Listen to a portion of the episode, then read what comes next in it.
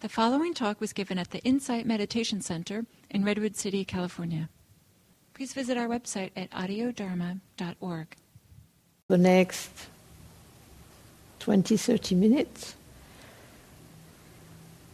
I would recommend to be either aware of the breath. Then, if you're aware of the breath, generally you will be aware more of the neutral feeling tones or you can do listening meditation. Then you might be aware of the sounds, then the unpleasant or pleasant feeling tones. Or you can be aware of sensations. And then when you're aware of sensations, being aware of pleasant, unpleasant, neutral feeling tones.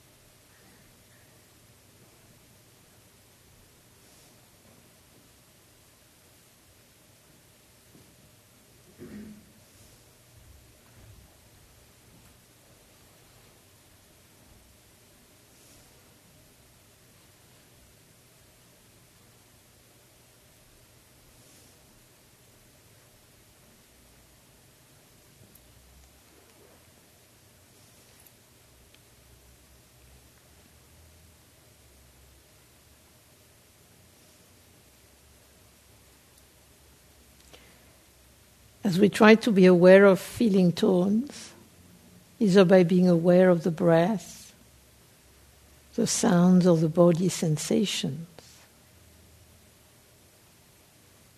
not grasping at the feeling tone, nor rejecting them, just being aware as they arise and pass away.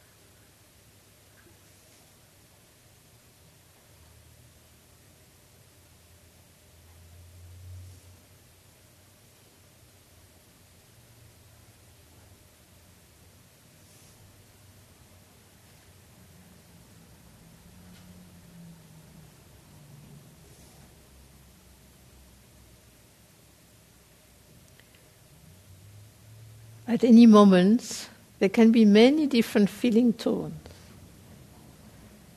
So, in order to anchor us, just trying to be aware of the feeling tones when we're aware of the breath, the feeling tone of that experience, breathing, or being aware of the sounds, the different feeling tone that arise upon contact with certain sounds. Or if you are aware, aware of the body and sensations, being aware of the feeling tone of the sensation of contact, of the air on the skin, or being aware of the feeling tones of strong sensation in the body, and how the feeling tone themselves arise and pass away.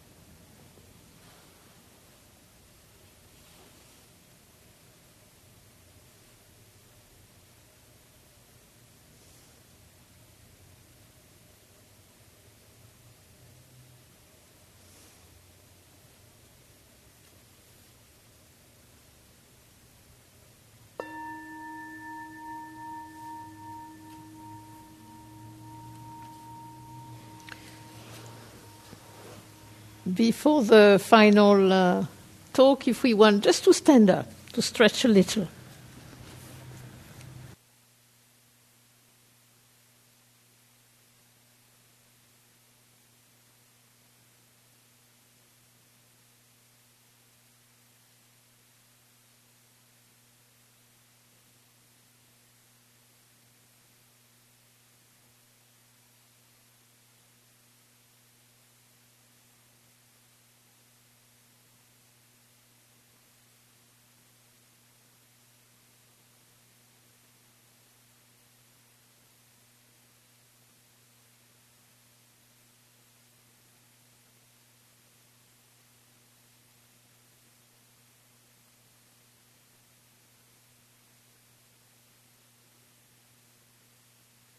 Okay?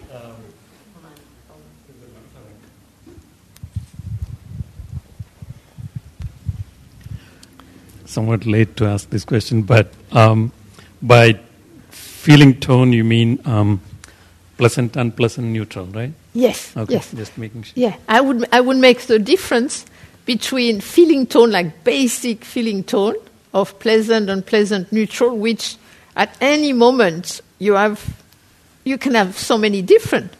That's what also is interesting to see. You can have a pleasant thought and a pleasant sensation, and etc. etc. And to what I would call the emotional feeling sensation when it's when you feel it more in the heart or around the in the middle of the body, and then you feel something is uh, I mean, and then you can name it in different way. That's I would make the difference. Yeah. Yes.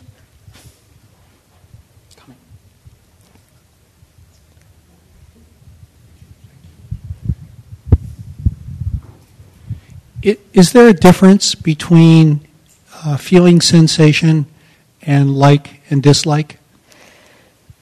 I think it's a it's a next step. You see, and and I think because the you have contact, then you have feeling tone. That's given, that's given, and then like and dislike is actually very conditional, very like you know. Let's uh, think about music.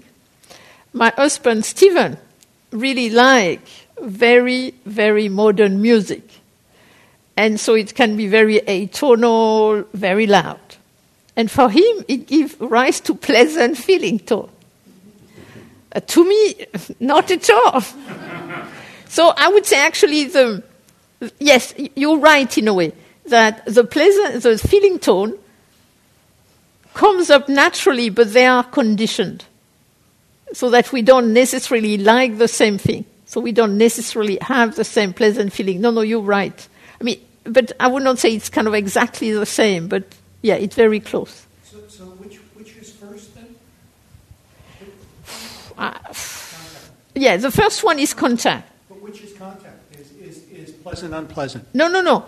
Contact is just the fact that um, I see this. I see this bell. So I come into the room, and I come in contact with the bell. When I am in the street, I don't contact, come in contact with the, the, the bell. I come in contact with other things. So I come in contact with the bell. I see the bell. So contact, eye consciousness, then feeling tone. Possibly slightly pleasant feeling tone. Hmm, a nice Buddhist bell. Or if you have bad association, another bear. So, whatever. So, contact, you have contact. The way it's described is that you have contact uh, in terms of uh, the, what the Buddha says through the six consciousnesses the eyes, the nose, the tongue, the body, the mind, the smell. And so, through each of these sense door, you have contact. And generally, after contact, immediately you have the feeling tone. And generally, yes, it is associated with I like this, I don't like this, I want more, I can't stand it, kind of type of thing. And that's where the, the Buddha is saying we have a choice. At that moment, not in terms of the feeling tone, that it's pleasant, unpleasant, neutral, this is part of being human. but after what we do with it. Do we exaggerate it? Do we grasp at it? That's where we have the choice. Any other question about the feeling tones? Yes.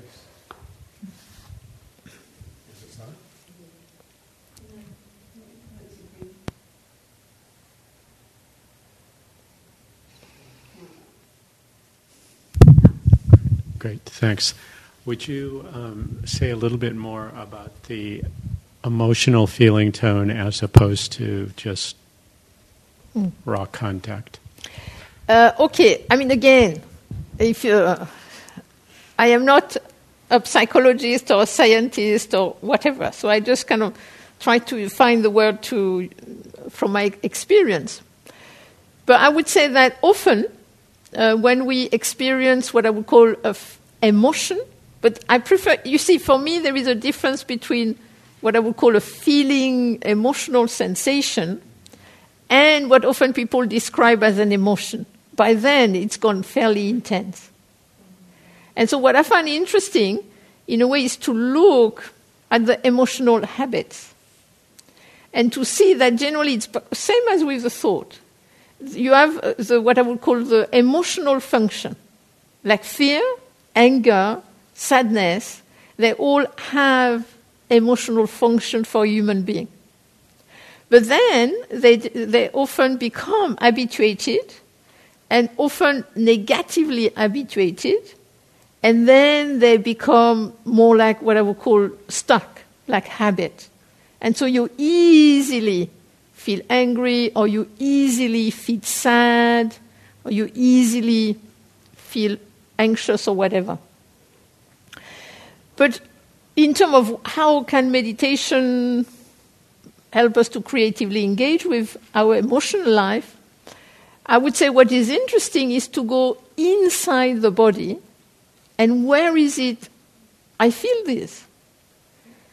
Because often what we do is that we feel an emotion, and then we name it, and then we go into the story of it, and then generally we proliferate in past and future, which really generally amplify it. And I find an interesting meditation is to go inside the body, in the place where generally we feel what I would call our emotions. And generally it's in the front of the body, but once somebody told me he felt his emotion in his back of his neck. So again, you have to find the place where it's kind of like you suddenly feel where you feel that. And then instead of going into the naming, the defining, the story making, to just how does it feel inside the body? And then it's kind of often quite amorphous. And also we have to see if it's at what level is it. Sometimes it's light, Sometimes it's habitual, sometimes it's intense. Intense, it's overwhelming. Habitual is like we kind of go down a certain track. And of course, the easiest place to work with it is when it's light. And often that, if nothing has happened shocking recently, when you sit in meditation, generally it can be light. And then, if it's not too strong, to just go inside the place where you feel it and just to notice how does it feel? The texture, the, the moving, and just to be with it. And then to see is it staying there or is it going? And that's what often I do in my daily life. Like if something happened, like some time ago I had a little, uh, little thing in the garden shop. You know, I get my pots, and then I misunderstand the lady. She thinks I'm stupid. And there is a little awkward moment. And then you feel, ooh. And so I took my plants and I felt, ooh. And so I could feel something there. And normally you feel something there and you start, you know, this is terrible, I am a stupid person, or she is a stupid person, I can never go back to that garden shop, and I'll have to go to this other one, and blah, blah, blah, and then off you go. Instead, I thought, hmm, how long is, go- is this going to last? This feeling. So I, for about an hour, it was a bit there. Mm, mm, mm. And then when I did not think about it, it was not there. As soon as I thought of it, and then it went. And then within two hours, it was totally gone. And since then, I've been back to that garden shop. so, but it's easier to do this when it's light. When, when it's habitual, it's so much intense that generally I would not recommend to focus on it. Because it's so intense, it's just, then it's better to focus on something else. So, are you suggesting that um, uh, the meditator can actually name or label the emotion as pleasant, unpleasant, neutral? Oh, yeah, you can also do that. But yes, you can also do that because you can do the, the feeling tone awareness mm-hmm. with any of the sense door. So I say, yes, you could do that. Yeah. Uh, in, in, my own practice, I find it very useful to. Um, uh, that's a gateway to go deeper, to uh, get through that emotional level, and actually identify the way that it's affecting me, and then it allows me to go a little bit deeper. Sure, sure. Then I think after that, different people can creatively engage mm-hmm. in different ways. Yeah. Yeah. Thanks. Okay. So shall I uh, do the last one? So I'm not going to cover everything because uh, appropriate livelihood, I won't have the time to cover it. And that's actually a difficult one, but that's a whole subject in itself. If you want to talk about it, we can do that in the question and answer. So, what I want to finish with is what is called appropriate effort, and also what is known as the four great efforts. And to me, I think this is one of the the great teaching of the Buddha. And actually, you could uh, resume it, acronym, as SELP, S E L P. We could start to invent a new word, SELPing. Why not? So, the four great efforts, it's actually, and of, of course, you need mindfulness to do it. It's an awareness of conditions and a transformation of condition before and during. And that's why, that's why I really like about. So I'll recite them. You must be aware of them. Is that one or two? Four. No, wait, wait. We're not there yet. Okay. Not there yet. Not there yet. Okay. First one. S. S. First one. This is a, a modern, quick way to do it because the, the, definition with the Buddha is really long. So, shortened version. Uh, one, sustain positive states once they have arisen. Second, E, enable positive states that have not yet arisen to arise. Not a bad idea. Third, L, let go of negative states once they have arisen. Four, P. Prevent negative states that have not yet arisen to arise. So that's a selping. So the first one. The first one is interesting. It's sustained positive state once they have arisen. And I think this is something that the mindfulness can really help us with. To appreciate that right now I am okay. Right now I am peaceful or clear or happy, whatever it is. Not in, look at me, I am fantastically happy, more than you, but more going inside, how does it feel to be happy, to be peaceful, to be clear, and to really know it, to really experience it. And what is interesting is that if you do that, it sustains itself.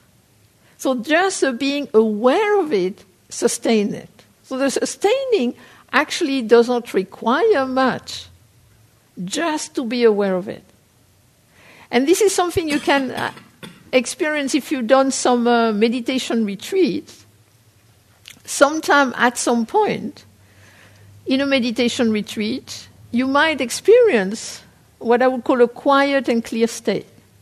So suddenly you feel really quiet and really clear. And generally, the first time this happens, you get very excited. This is it, awakening in the next moment. And then it goes immediately. because as soon as you grasp at it, it goes. And then the practice is to just, when it happens, to just be with it. And what is interesting is that when the state happens and you are just with it, it continues. As long as you don't grasp at it, it continues. And I think this is the same with other positive states that we experience in our life. To just be aware of it, to just inhabit them. Oh, yeah. Right now? Oh, that was quite compassionate. Hmm. That's quite wise. So we know it just to know it. What is interesting is that if we do this, actually it really gives us confidence.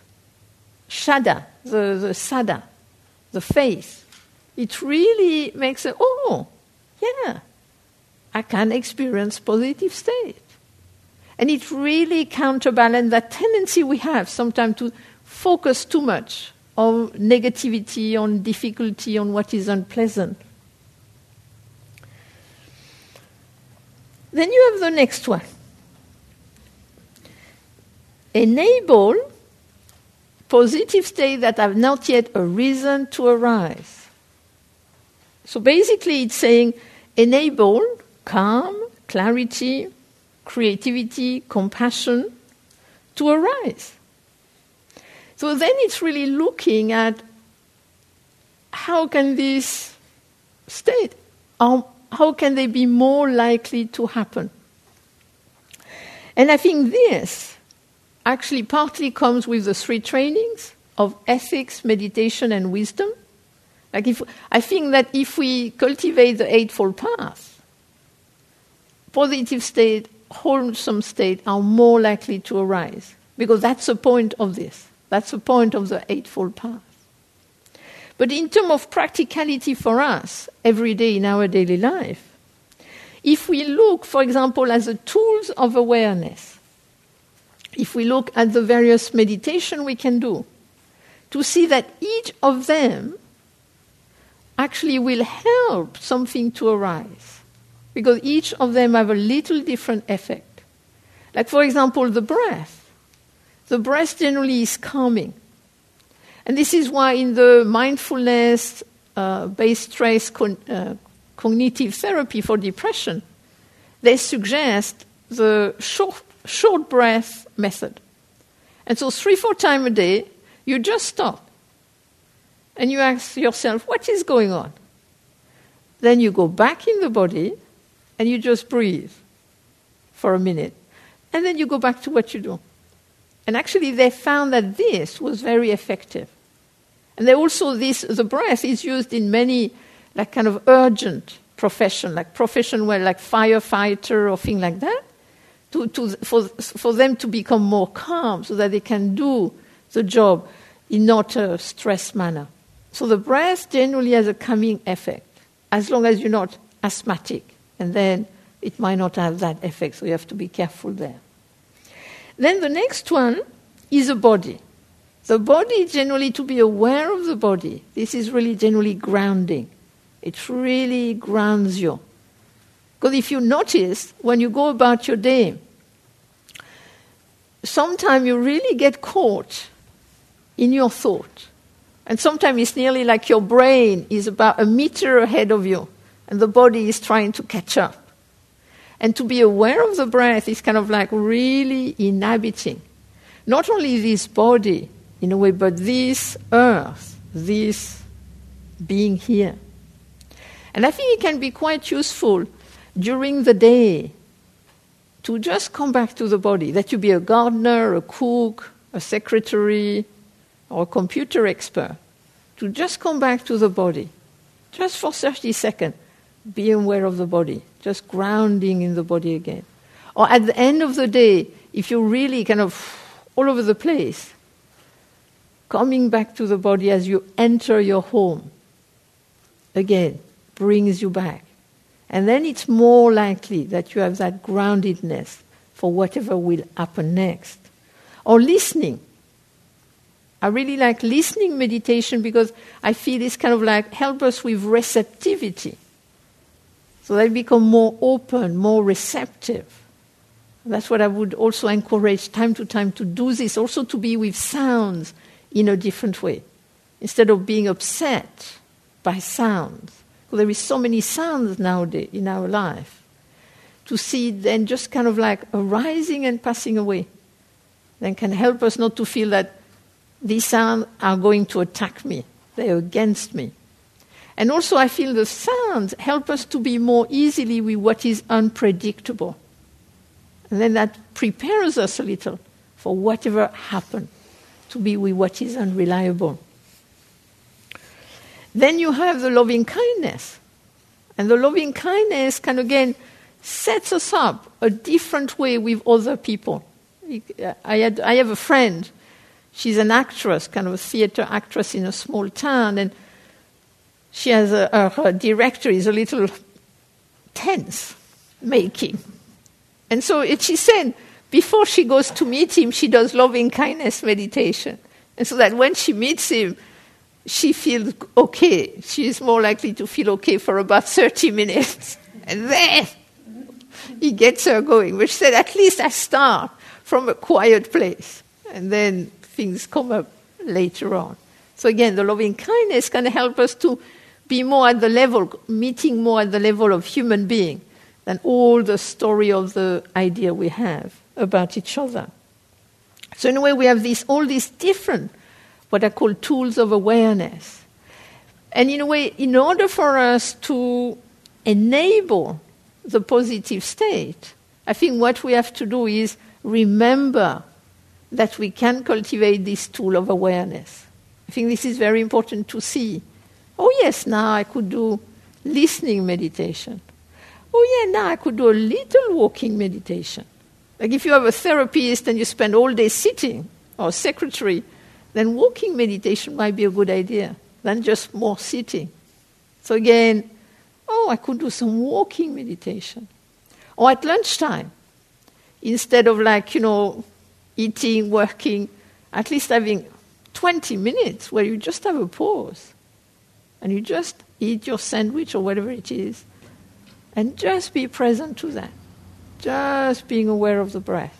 Just to bring a pause in the day, which again is more likely to, f- to make that you will be more grounded when you go back to work. So I would say to, remember that you have practiced this. Remember that you want to, to use that. And then do it. I think this is the thing. To enable the positive state, we have to do it. We have to be aware of the breath or aware of the body, and we have to cultivate it.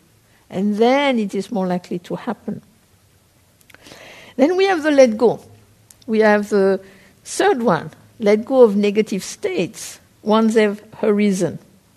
And as we know, it's not easy to let go. When you are in the intensity of something happening, last thing on your mind is let go. It's okay. Everything is impermanent. Everything is not self. So who is there to suffer? Try telling you that. Doesn't work. So I think, in a way, we have to see that it depends. This letting go, I think it really depends on the condition, on how you feel and what is going on. So personally, I would see the letting go in four stages. The first stage is the first stage is when and this is not from the Pali Canon, this is just my own idea. a shortcut to cessation. the first stage is when you've done a little bit of meditation or you have a little bit of awareness and you go through the painful stage and then you come out of it and you look and you realize, oh, that was painful. That was not such a good idea, was it? It happens again, stops. Hmm, yeah, I did it again. That was a bit painful, wasn't it? Hmm, maybe not such a good idea.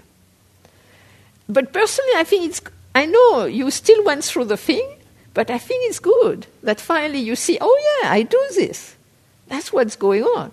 I think it's part of the letting go of the negative state is knowing because generally we so identify with it that we don't we barely know that it's happening i had this um, that's my early day as a nun really early day i barely knew anything about buddhism and there was this guest there was this guest i had to explain buddhism to and i barely knew my four from my five from my ten and here I am trying to explain the Four Noble Truths. So I said, first truth, suffering. Second one, what's the second one? And then I see a monk, and he's pinching my persimmon. He's going away with my bucket full of persimmon I picked. So I get up and I shout at him, No, it's my persimmon. You can't take them. They're mine. I said, okay, okay, put the bucket, it goes. Then I go back, ah, yes, a second noble truth, craving. then cessation. Then the fourth one, the path. And then the people go. Then my friend, the other nun, said, Did you notice? I said, Notice what? Well, what you did with the persimmon. Hmm? Oh, really? And then it's only then I realized I had done it. You know, I had got up, shouted at the monk, got my persimmon, craving in action big time. but only when she pointed it out did I realize I had done it. So I think that's why it is quite important. The stage when we realize, hey, maybe this is not on. Then you have the next stage, and this one you have done a little more awareness, meditation. And then you are in the middle of it. You're really in the middle of it. You are angry or whatever it is, you're really in the full blown of it. And you're so aware of it. And that does not make a difference. and you're so frustrated. Because before, at least you were not aware of it, and so it, you could enjoy it in a funny, negative way. But now you're in the middle of it, you're so aware, and it does not change. And I think this one has to be aware that this is very frustrating. But I think it's part of it. And the fact that you're aware of it and it doesn't change, actually, it does change a little. Generally, by being aware of it, it you don't intensify it as much, you don't amplify it as much. And generally, it lasts a little less long. So for me, this also is a letting go, just becoming aware in the middle of it. Then you have the third stage, and that is when you really start to see the cycle and you start to see that actually it's conditioned. There is a trigger, and there is kind of various contributing factors. And so that you start to catch it after it has just arisen. You just see, oh, that. And you know that if you follow it, you're going to go in a very nasty, unpleasant place. And then you decide to do something else. You might go for a walk, talk to somebody, read a book, whatever works for you. And that to me also is a letting go. Because you, you, you creatively engage with that moment. And then there is a final stage of letting go, the fourth stage of letting go. And this is just before something happened and you're going to go into the negative pattern. You see the negative pattern arise. And as it's kind of not expressed, but just on the point of arising, you ask yourself, could not I do something else? Instead of doing the same old thing. And at that moment, actually, you have a great fear and then you realize we generally prefer the pain of the known than the non pain of the unknown. But if you have enough power of creative awareness, you do something different. And then at that moment, you feel so much ease that you wonder, why did not I do it before? And then you will never do it again. But why you don't do it again is because of compassion. Because then finally you see how painful the habit was for you and others. And then generally, in similar circumstances, you will creatively engage. But what I think is important to see is that all the four stages for me are letting go. That, of course, people think the fourth one, the last one, is the best. I, I would agree, it's a good one. But we cannot be there for every habit. Some are much stronger than others. So I think, we, I think it's important to see that each of the four stages is a letting go, is a certain letting go in terms of that negative state. And then we have the last one, the last great effort, which is prevent negative states that have not yet arisen to arise. And how are we going to do this? Because we like to do this. All of us would like to do this. And I think that is about conditions. This is really to see that we are not all the time the same. We're not all the time positive state, we're not all the time negative state. So then to really become interested, how do these negative states arise? And so how could I creatively engage with the condition? And I think that's where we really have to see what is a trigger what is it that triggers me?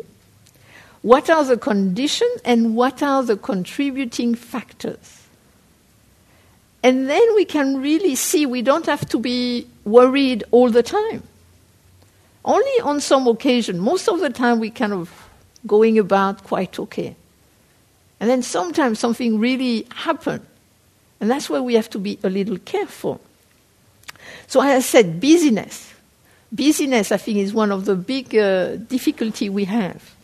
And busyness, even in terms of compassion. Look, you suddenly have this idea, I am busy, I am busy, I have this to do, that to do, that to do, and you get into this tunnel vision.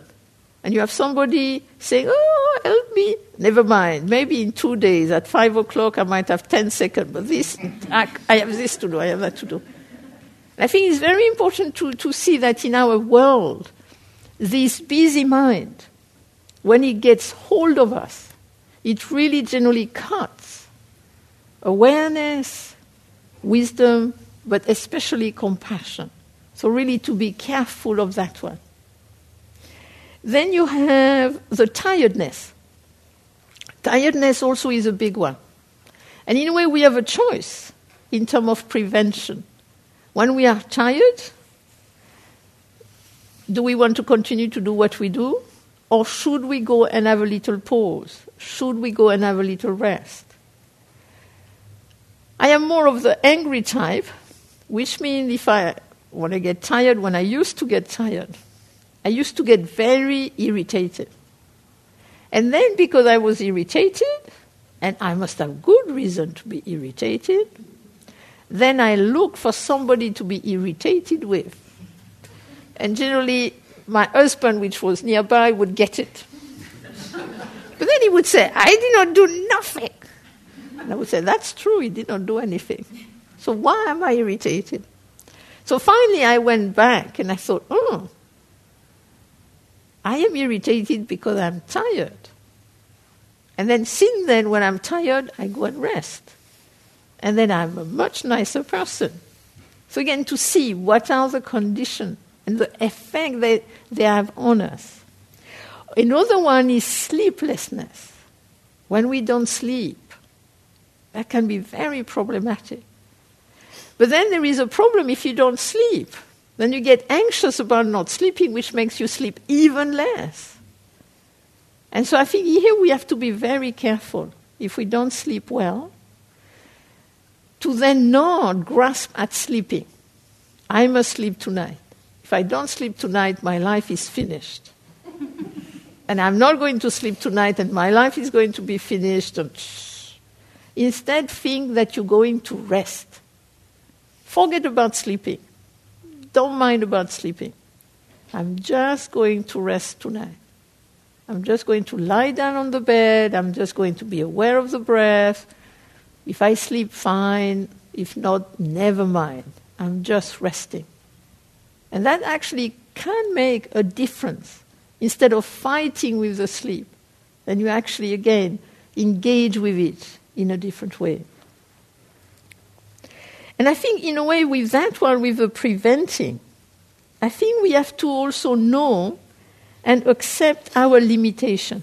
This, I think, to me is an important part of the wisdom, of the awareness. What are my mental, physical, emotional, relational limitations? We are all have limitations, especially limitation of energy. Of course, we can be heroic. Sometimes we can go beyond. But we cannot sustain heroism. We cannot sustain going beyond. So I think it's kind of with the mindfulness becoming aware of what is my limitation. I used to, to get quite um, funny. I mean, I was quite a uh, relatively, possibly nice person some of the time. And even when I was a nun, you know, I was fine, I was fine. And then suddenly,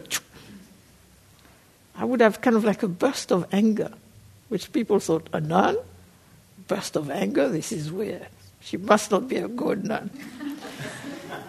and I kind of thought, this is weird to have this kind of suddenly out of nowhere. It was really weird. Like, I was okay, I was okay, and then psh. And so, and so this is something I, I, I have worked on to really be aware of that, to be aware of this. What is it that make it suddenly you have this impulse?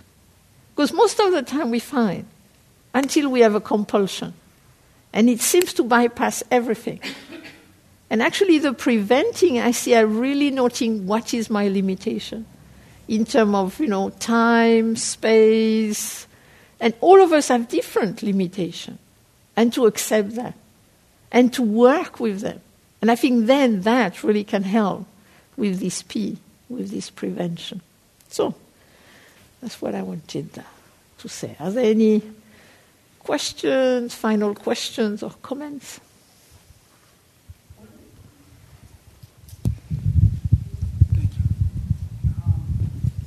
In terms of changing our behavior, when we identify a pattern that we fall into, that we realize causes suffering for ourselves and for people around us, but we can't change it, or we we try in different ways. You, I mean, do you think at some point you just that's what it is? We're stuck with sort of who we are, or do you think the challenge is to persist? And, and I really appreciate your notion of tools. Tools are very helpful. You see, I think again, it's back to what I said. Some will be able to disappear. They can disappear at some point. Some, they can become much less. Like, you know, you might be, nowadays, I get upset five minutes. You know, I get upset for whatever happens, certain things, some, some, of, some time. And then generally I apologize. And that doesn't happen as often as it used to, even then. So something can really diminish, really, really diminish, and then only certain very specific circumstances. And so it's for you to be a little prepared, to be a little prepared. Also to see how damaging it is. You know, like some are not so problematic. They can in a way be seen as funny. And then some of them are really problematic, are really painful.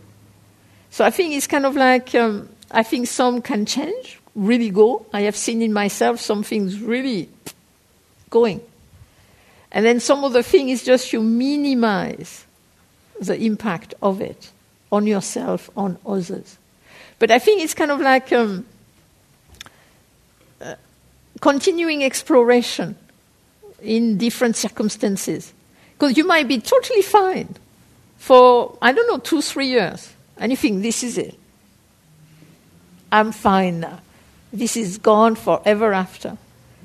But sometimes it's gone forever after because the trigger has disappeared. You know, in your life, the trigger is gone. And then suddenly the trigger comes up again. And then you find yourself back there and say, How come? I was not I did not feel like this for three years. So I think also you have to see, you know, you have internal trigger, but you also have external trigger. And so you have also to look at that, I think. There is many different things to look at that.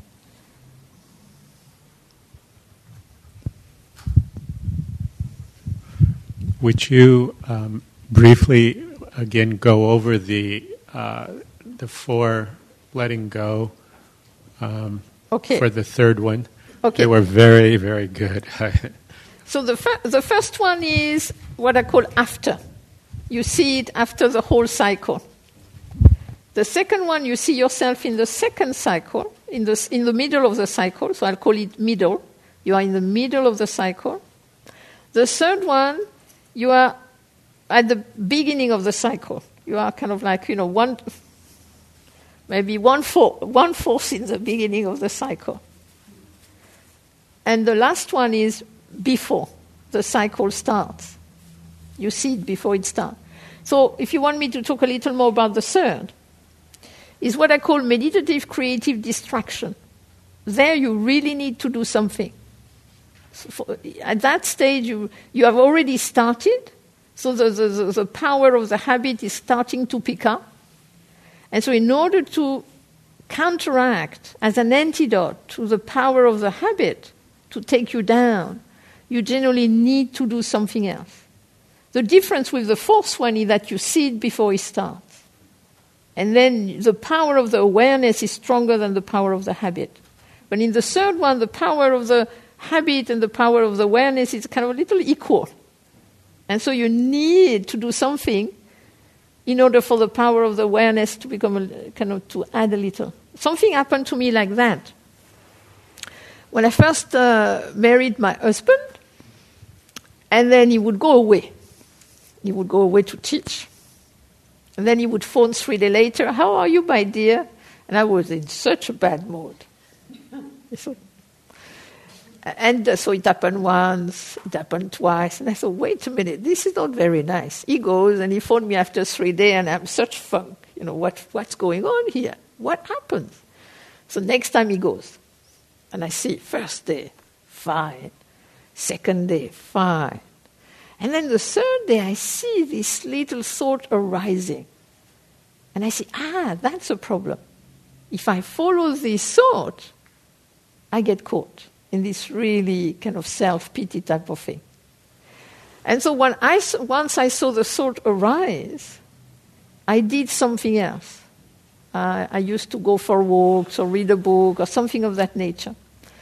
And what is interesting, I only had to do this twice, two times, and it totally went.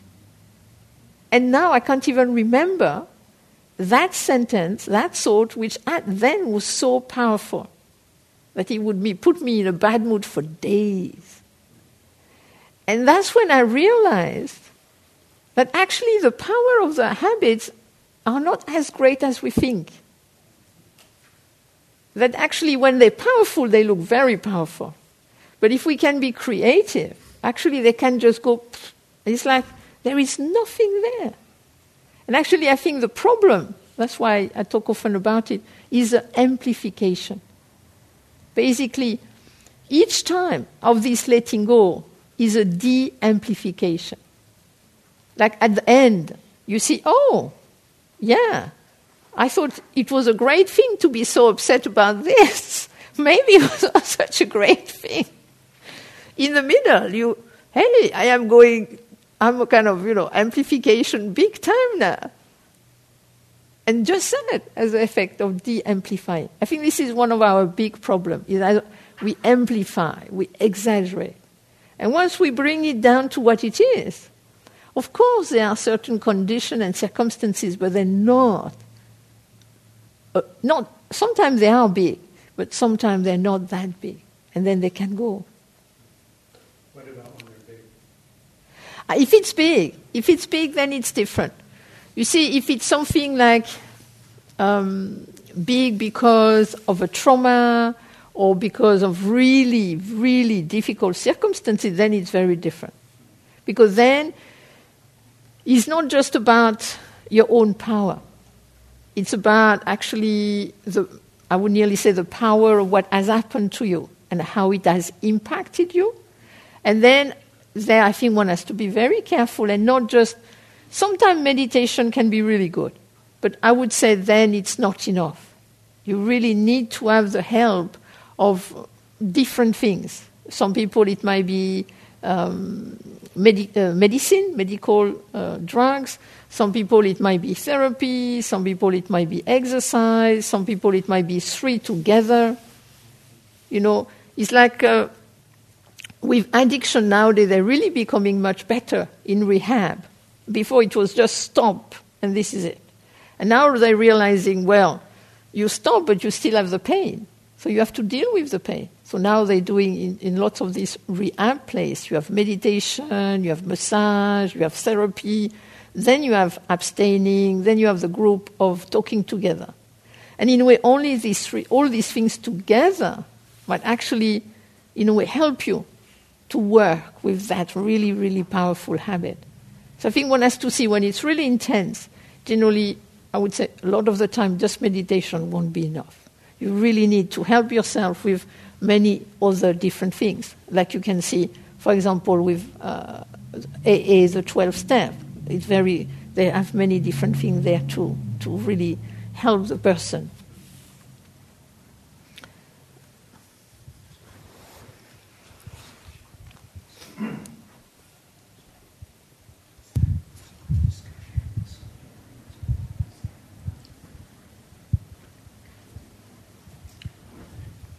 So when um, Analayo was here, he said his daily practice is metta. And it was more of feeling, not repeating the words, but more just carrying that feeling through his daily life. Can you comment on that? How you kind of see that in this whole scheme of. I think, you see, again, uh, loving kindness can be a good practice for certain people, and some people, it doesn't speak to them. So I think one has to be careful because it works for Analayo. doesn't mean it will work for everybody. I think one is, that's one. Imp- it's just one technique, and and then as a technique, it can be very good to just do the sentences because in terms of concentration, it's a very good technique. But it's true that just being with the feeling of it, if you can have a kind of a way to bring the feeling to you, because sometimes people say, "But." I don't feel like it, you know, so how can I produce a feeling when it's not there? And so I generally would suggest to, to bring some feeling that you can have with animals, tree, people, whatever it might be. And then you can try to work with the feeling. But personally, what I would say, and that was my experience when I was uh, working with the questioning in Korea, is that actually I would say that whatever meditation you do, as long as there is concentration and looking deeply, samatha and vipassana, I would say that that's going to remove the obstacle to the compassion. And then, if I would say naturally the compassion will arise because I have seen it myself, but also you can also cultivate compassion. So, personally, I would do it together. Like I would do loving kindness if it really suits you, and if the way Analayo described it, and you can do it, then I would do that. But if you cannot do it in the way Analayo described it, I mean, he has been at it for the last 30 years, and he does about three days every week, I have heard, so, you know, he's got some training there. And so what I would say is, if you feel comfortable with another meditation, let it be the breath, listening, the body, whatever it is, if you do the meditation with the samatha and vipassana together, and then maybe once a day you do loving kindness as a reminder, that also could work. So that's what I would say. To do it like Analayo, if it works for you, if it does not, then I would do it together with something else. Because I think that also is very powerful. And that's something that Ayya Khema, a great nun, used to suggest that you do your regular meditation, but every evening you try to do uh, a bit of compassion, a bit of uh, loving kindness, 10, 20, or 30 minutes. And also, I think what is important with the Brahma Vihara is to see there are four. You have loving kindness, compassion, rejoicing, and equanimity.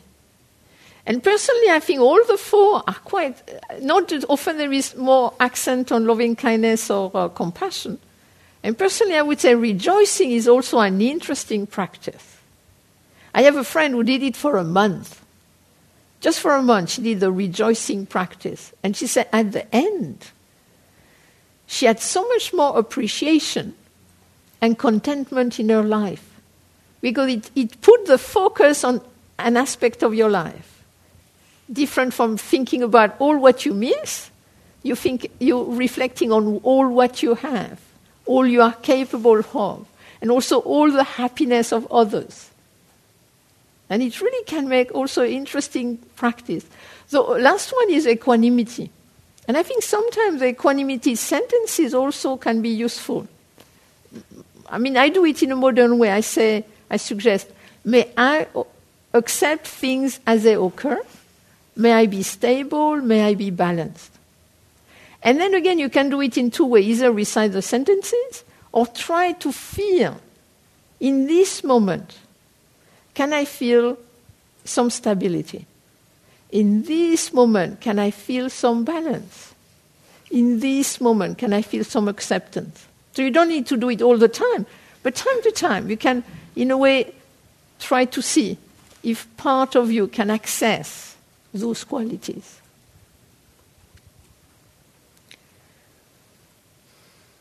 Okay? So, maybe we can stop here. Thank you very much. Have a good life.